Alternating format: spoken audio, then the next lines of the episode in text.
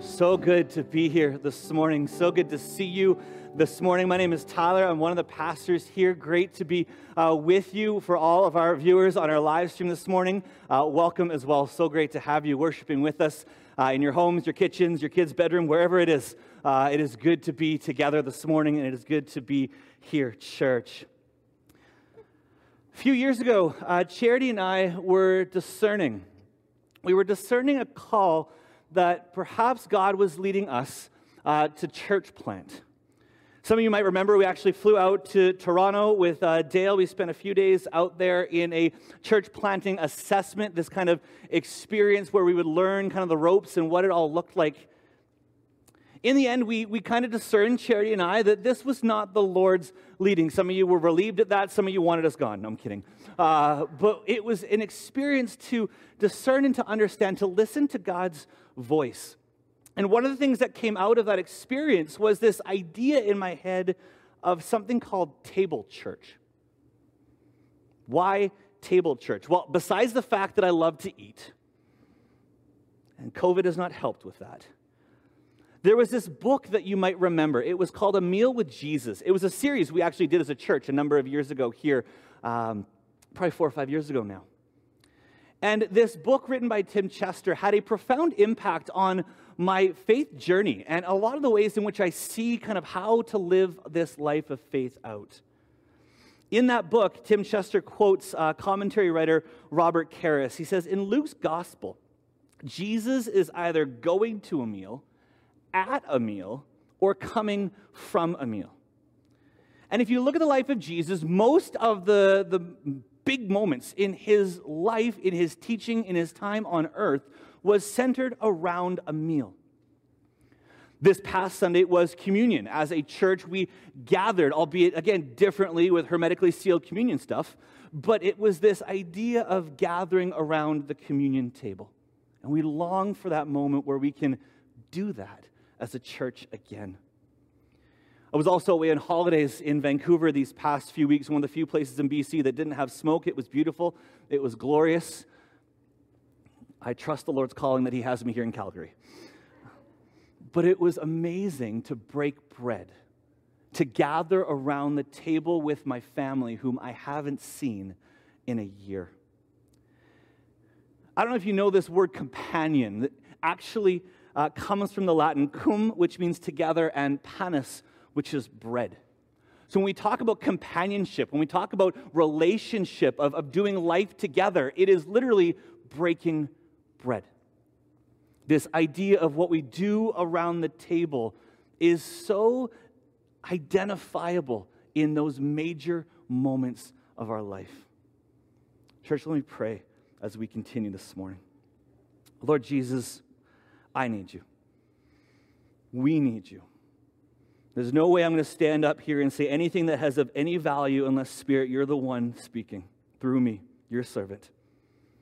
And so may we hear from you, Lord, that you would strip away all the distractions, all that hinders us, everything that has clouded our minds these last 7 days, that we can come and hear from you. And so, Lord, speak. I pray this in Jesus' name. Amen. Church, I don't know if you know this, but every church has a culture and a context.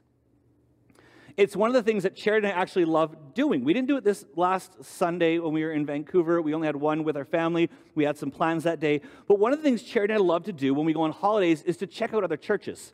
That's actually where Gary is this morning. He's at a different church this morning while I'm here, learning about culture and context. For someone new to Calgary, we thought it would be a good thing for him to be able to experience and check out. I don't know where he is, but he's somewhere, and we trust he'll come back next Sunday. But it's this idea of understanding culture and context. And I remember actually last year, Charity, as we were heading out to Vancouver, we're like, hey, honey, where do you want to go to church this Sunday? What should we do? Where should we go? And then we had this like aha moment. Oh, wait, all the churches are closed. So we were all excited to get going, to find a new church, to experience it. I mean, we watched something online, but it wasn't the same. But it's the idea of I love going to other churches to see what they do. Like, how do they greet newcomers? What is it like when you walk into a building? Because, I mean, I can still remember at 16 years old walking into the church for the first time, completely confused and overwhelmed. Church is weird if you've never walked into it before. And so I love being able to experience those cultures and those contexts. Some churches are very opinionated and very strong and very forthright with who they are as a culture and context. And they'll put it right there on the screen for you. You know, I remember looking at one church that said, we are an independent, King James, Bible-only, soul-winning, post-tribulation. Okay, you get the point. I can't even finish that in a breath, right? Some churches are very overt in their context. That's who they are. That's who they want to be. And they want you to know that as well. So, church, let me ask you a question this morning. What's the culture and context of Westview? What would you say is our culture and our context? I'm not going to answer that right away. I want to walk through some things this morning, but I want that to percolate in your brain. We're going to use coffee language. You know who I am. But what I want us to look at as well this morning is this idea of creating an invitational culture. If we're going to talk about culture this morning, I want us to talk about this idea of creating an invitational culture. I don't know if you remember as a kid growing up, you know what? You'd be on the school field, and all of a sudden, two of the popular kids would call captains, right? First captain, second pick, because you wanted, like, you know, whatever. And so you'd have these two popular kids, and all the other kids would be standing in the line, like twiddling their thumbs, secretly doing crosses or whatever it is to get, you know, God's favor to get onto the team you wanted to be on. I can remember that a lot of the times I was growing up. I was one of the last kids to get picked. But that was my reality. That was my culture. That was my context. But you remember that idea of hoping and waiting for that name to be called, for your name to be called and to have that invitation. Or maybe let me share you this story. I remember when I first started going to church, I was 16, and I didn't know a lot of what was going on in the whole Christian music context at that point. Anyone remember the band Sonic Flood? I'm dating myself here. Yeah, I got one person, all right? Any of you in that 35 to 45 range may remember it. I'm getting away from Braden in the back. There we go. Okay, so my youth pastor drove us down to Bellingham, Washington for a Sonic Flood concert. My youth pastor wasn't really well organized because when we got there, it was sold out. He didn't have tickets. So, you know, you just took 16 minors across the border. Back then, it was a lot easier to do that. And here we are at this church in Bellingham, and there's, you know, the lineup. Everyone's going into the church. They're excited. Woohoo, Sonic Flood. You'll look them up later. And here we are in the parking lot. Like, we can't get in. There's no room. There's no tickets. It's not going to happen. So what do we do? Well, we kind of like hang out in the parking lot of the church. And apparently what you do at 16 is you start singing worship songs because that's just what we did. Perhaps, again, trying to curry the favor of the Lord to get us in somehow. And after a few minutes, either because we were so bad at singing or the band had some sort of pity on us, all of a sudden, the door of the back of the church opens, and it's the lead singer of Sonic Flood. And he says, hey, come, follow me. And we're just like, what?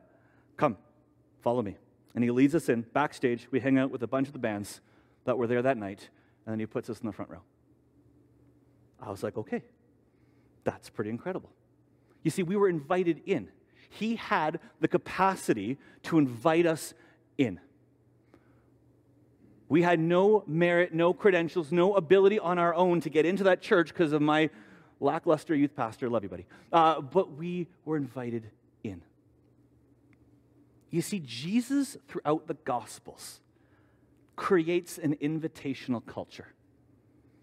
Matthew 19:21 says, Jesus answered, if you want to be perfect, go sell your possessions and give to the poor, and you will have treasure in heaven. Then come follow me. Mark 1:17, come, follow me, Jesus said, and I will send you out to fish for people.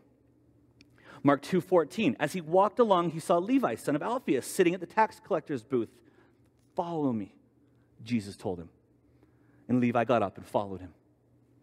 In John 1:43, the next day Jesus decided to leave for Galilee. Finding Philip, he said to him, follow me. You see, time and time again, as we look at the life of Jesus in the Gospels, he creates this invitational culture. He invites others to come and to follow him, to join him in the work that he is doing. And church, I want to be clear as we look at this morning, the same is still true today. So what do we invite them to? I've heard it said, what you win them with is what you win them to. So part of our church planting assessment, they talked about ways in which you can grow a church. How do you begin a church from scratch? And there's a few different processes, a few different kind of philosophies of church planting growth. One is you just offer free beer. And that's just, no, that's not actually a strategy. Or what you could do is you could do what Oprah did, and you just give everybody a car, right? You get a car, you get a car, you get a car. Everyone's going to come to church if they get a car. There's no car voucher under your seat this morning. All you get is me. But it's that idea that there are ways in which we put out there for people these invitations. So what you win them with is what you win them to, because we know that free beer and free cars is not going to last. Your budget's going to run out, or somebody's not going to be happy, and the church board's going to fire me. It's like that song from Matt Redman, one of, again, the worship songs I grew up in. And he says this, he says, when the music fades and all is stripped away, because I really believe that in as much as it may seem silly, yes, to talk about offering free beer and free cars, we know that there's going to come a moment in all of our lives when the flash in the pan, the smoke, the lights, the mirrors are going to fade, and all of that stuff is not going to satisfy us. I'm a prime example of the laws of diminishing returns, because I recognize it in my life. Everything that I once thought was amazing and incredible, I'm going to want to replace, except for my wife. My iPhone, my computer, all that kind of stuff, right? Like, there's going to be that reality that eventually I'm going to grow sick and tired of it. What's going to satisfy us in our journey of faith? So let's talk evangelism for a moment, church. Because I think in years past, this word was used a lot more than perhaps we find it used today. Maybe because in years past, we really kind of began to recognize that for many of us, we saw evangelism as simply just a means to an end. Again, growing up in the mid-90s, kind of to the late 90s, in kind of that culture of the church, there were a number of conferences that were launched to kind of help equip students to minister to their peers, to live evangelistically in their schools and in those areas. And they were great conferences that did an incredible work of training a number of these students to be bold and courageous in their faith. Years later, as we look at those conferences and we look at those results, we know that many people came to know Jesus through them, and that we give God the glory for. The challenge of some of those conferences, and the challenge sometimes when we look at evangelism through kind of a more holistic lens, is they were simply just a means to an end. That we just tried to get people to pray a prayer or to say something magical, and then we kind of left them as spiritual orphans. What was lacking in those conferences and in that context was relationship. And I don't want to come across harsh, but what Jesus did in creating this invitational culture is he didn't simply just have people pray a prayer and then leave them as spiritual orphans. He invited them to come, to follow him into this life together. You see, it's one thing to accept Christ as Savior, but it's another entirely to accept him as Lord. That we allow him to lead and to guide all facets of our lives. That we don't compartmentalize Jesus into the Sunday morning experience or the Wednesday night youth group or whatever else that we spend in our church circles. But that Jesus is Lord of all aspects of our lives.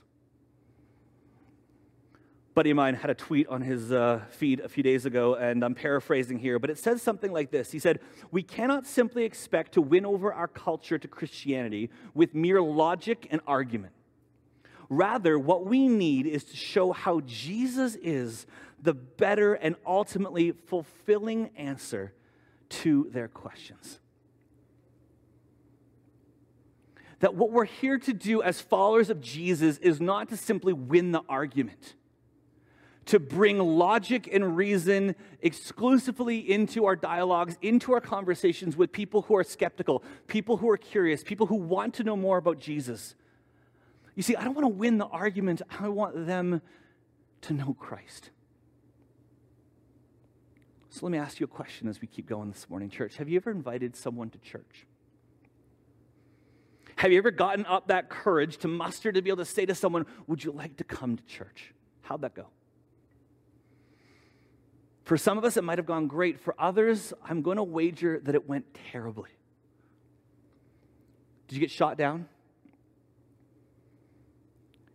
Have you ever stopped to think that this response from others to say no to an invitation to consider the claims of Christ isn't unique? I want us to look at Luke's gospel in chapter 9. If you want to open your Bibles there this morning, the words are on the screen with me. We're going to go to chapter 9, verses 57 and following, and I want to look at these words for a few moments this morning. Follow along with me. We read this. As they were walking along the road, a man said to him, "I will follow you wherever you go." Jesus replied, "Foxes have dens and birds have nests, but the Son of Man has no place to lay his head." He said to another man, "Follow me." But he replied, "Let me go and bury my father." Jesus said to him, "Let the dead bury their own dead, but you go and proclaim the kingdom of God." Still another said, "I will follow you, Lord, but first let me go back and say goodbye to my family." Jesus replied, "No one who puts a hand to the plow and looks back is fit for the service in the kingdom of God." So what's going on here in our text, church? You see, I think for Jesus, as he's having these conversations, as he's connecting with these individuals, as he's sharing to them, with them, this invitation to come and to follow him, he wants us and them to recognize that discipleship is not a casual affair. What these verses reveal to us is that there is a high priority that Jesus places on discipleship. In verse 59, we read of this prospective follower wishing to bury his father before joining Christ in his work. And this would have been a reasonable request. If you look at 1 Kings 19, 19 to 21, you'll get more context to this. But Jesus' response would have still come as a shock. It would have come across maybe a little bit rude, a little bit of an affront, a little bit of, "What do you mean? I have plans, Jesus. I have things I need to do, Jesus. Can't you just hold on a minute?" This comment, "Let the dead bury their own dead," would have been striking, albeit I think a rhetorical statement. But the point that Jesus is trying to make through these stories, through these conversations that we read in Luke's gospel, is that commitment to the kingdom is the ultimate priority. That these individuals had excuses, and we have them as well. How many times in our own lives have we made excuses that hold us back from what God truly wants for us? How many times have we finally said, "Fine, God, I'll do it"? And then in those moments, we experience an overflow of the love and favor and blessing of God that was just waiting for us to say yes, to accept that invitation. And it's why I want to encourage us and challenge us to consider this morning that inviting people to church might not always be the best place to begin. Now, before you send me out the door, let me say this. I'm not saying don't invite people to church. I'm not saying that. Because some of you are here because of someone inviting you to church. But what I am suggesting is this. Before simply we just invite someone to 1313 Ranch Landsway Northwest, what if there was another starting point? What if there were other starting points? Because I can tell you that's not how I became a Christian. And maybe it's the same for you. Because I think for many of us, this thought of simply just inviting someone that we know to church just absolutely scares us. And no one wants to get rejected, and I understand that. So, what do we do? Well, a few years ago, I had this idea. I said, what if we, on Family Day, do this idea called 30 and 30, where we had like a bunch of bullseye barbecue sauces up here, and we encouraged anyone who wanted to take a bottle of barbecue sauce and to simply invite a neighbor to their backyard. We said, on Family Day, and for the next 30 days, we're going to have 30 people, couples, families, whatever it is, grab a bottle of barbecue sauce and invite someone to their backyard. Many of you did it, and thank you for doing that. And then COVID hit, we kind of hit the brakes on that whole concept. And then it came to me as I was beginning to prepare again, as I was reading through this book, A Meal with Jesus, because this quote hit me. It says, "Meals are more than food. They're social occasions. They represent friendship, community, and welcome. And I wonder in this season, as we kind of begin to open up our lives more, and each of us has a comfort level within that, and I respect that and I get that. I'm wondering if this is the step that for many of us we begin to live out, to model as Jesus himself did. This became such a pattern in Jesus' life that both Matthew and Luke's Gospels say this. In Luke 7:34, it says, "The Son of Man came eating and drinking. And you say, 'Here is a glutton and a drunkard, a friend of tax collectors and sinners.'" I think for many of us, if we've studied the scriptures enough, then we know why Jesus came.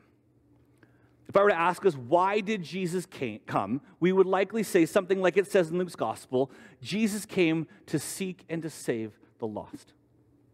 But if I asked us this morning, how did Jesus come? I think there might be a variety of different answers. But in our text, in Luke chapter 7, we read that the Son of Man, Jesus, came eating and drinking. He came in this posture of hospitality, of invitation, of gathering around this table for a meal with others. We're not naive to the fact that summers are short here in Calgary, and this idea of barbecue season lasts about 2.5 weeks, it feels like, although this summer maybe it's been a bit of a gift to have a little bit longer of a time. But in the end, it's not us that we're wanting our neighbors to get to know. We don't invite our neighbors over for a barbecue to get to know us ultimately if we are followers of Jesus. And that's the final point I want us to look at this morning. It's who we invite people to. Because in the end, church, it is all about Jesus. Who we want our neighbors to know, who we want everyone to know is Christ. And I think oftentimes this begins through them getting to know us. Tim Chester goes on in his book to say, Jesus did evangelism and discipleship around a table with some grilled fish, a loaf of bread, and a pitcher of wine. It's why I think Alpha has been so successful for so many years. It's this idea of simply gathering around a table. And I know the guys, the team of Alpha leaders, love being able to gather around a meal, and we hope to God to be able to do that again in the coming months as we launch back Alpha this fall. But it's the idea of inviting people, of saying, come to the table and eat, and let's enter into a conversation together, a conversation free of judgment, free of expectation, but simply come. One of my favorite recording artists is a fellow named David Crowder, and just the creativity and depth he brings to his music is just incredible. And there's a song he wrote called Come As You Are. And it was actually some of the inspiration for this idea of table church. And these are the words that he wrote. There's hope for the hopeless and all who've strayed. Come sit at the table and come taste the grace. Funny enough, as I was Googling these lyrics, trying to find perhaps an image to be able to share it with you, I actually found there are a number of churches across North America called Table Church. One actually went so far as to put these lyrics on the wall of their building as you entered into it to be able to make clear that their desire is that anyone can come to the table. Because in Jesus, there is hope for those who are hopeless. If you're here this morning, church, if you're watching on our live stream, and this is a point in your life where navigating through these numbers of months have just left you absolutely hopeless. Hear me when I say this, church. No matter how messed up your life gets, no matter how hopeless the situation feels, there is hope in Jesus. Maybe someone here this morning needs to hear that, because I know I need to hear that this morning, church. But it's not just for those who feel hopeless. Maybe on your journey this last little while, or maybe a long time, you've strayed. This journey of your life has caused you to wander. You've gone so far to one extreme or the other, and you're just trying to find the light at the end of the tunnel. You're just trying to find your way back to a place you know is where God would have you, but you just don't know how to get there. There is hope for the hopeless, these words say, and for all who have strayed. Church, take great hope in the fact that there is a way back. And hear me when I say this, you are never too far for the love of God to reach. Your life is never too far for the love of God to reach. You are never able to run farther than the love of God. That he will come after you. He will run after you. He is that father of the prodigal son who sees him at a distance, grabs his robe, and beelines it for his kid. Because the second half of these lyrics tells us what to expect when we come and sit, when we accept that invitation to the table. Come sit at the table and come taste the grace. I didn't grow up saying grace as a kid or on the table. I didn't grow up with a lot of things like that. But grace is more than simply a prayer you say before you shovel down the food. That as we gather around the table, we taste of God's grace.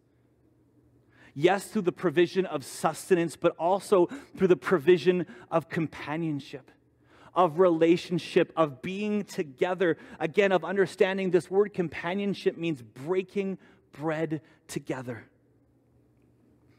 This experience that for many of us we have longed for and we have almost, it feels like, forgotten in this past year, of being separated by so many of our loved ones, of not being able to simply gather around a table for a meal. You see, church, this whole idea of creating an invitational culture is where we recognize at the end of the day that who we are, you and I, all of us, we are just beggars. We are just beggars trying to tell others where to find bread. That's who we are. We are just one beggar trying to tell another where we can find bread. But what we are here to do is to point people to Jesus. To not point them at ourselves and say, look at me, I've figured it all out. To not walk into church as shiny, happy people and to say, look, I've got my mask on. Look, I've got it all going good for me. Look, I've got it all figured out. No, we are to come. That Christ invites us to come. And that when we do likewise to others, we invite them and point them to Jesus. As Jesus said in John 6:35, I am the bread of life. Whoever comes to me will never go hungry, and whoever believes in me will never be thirsty.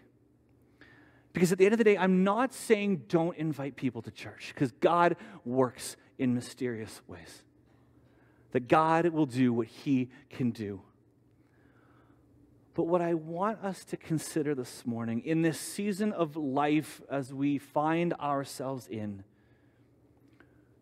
who can we invite? What are the relationships that we have with others, with neighbors, with coworkers, with friends, with whomever it is? And what is that invitation that we can extend to others?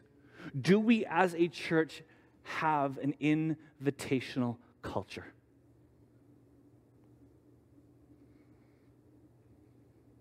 What I'm asking, church, is simply for an ask. And yes, we might get rejected, and rejection hurts. But think about this for a second. Jesus was rejected, and he was the Son of God.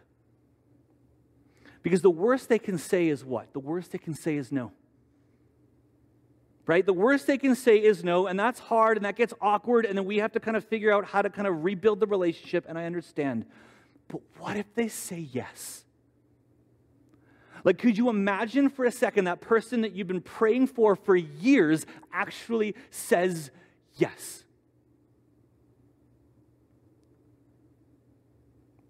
What if they say yes to coming to your backyard, to coming over for a barbecue, to gather around the table with you? What if they say yes to Jesus?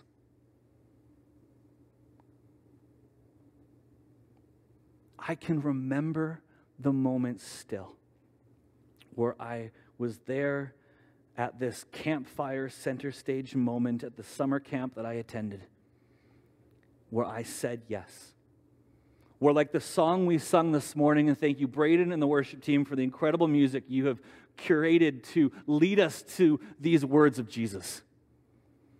That I remember that moment where I said, I have decided to follow Jesus, no turning back.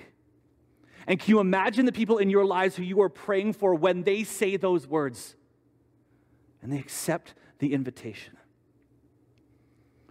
Jesus says at the end of the Bible in Revelation 3:20, look, I stand at the door and knock. If you hear my voice and open the door, I will come in. And what does he say? I will share a meal together as friends.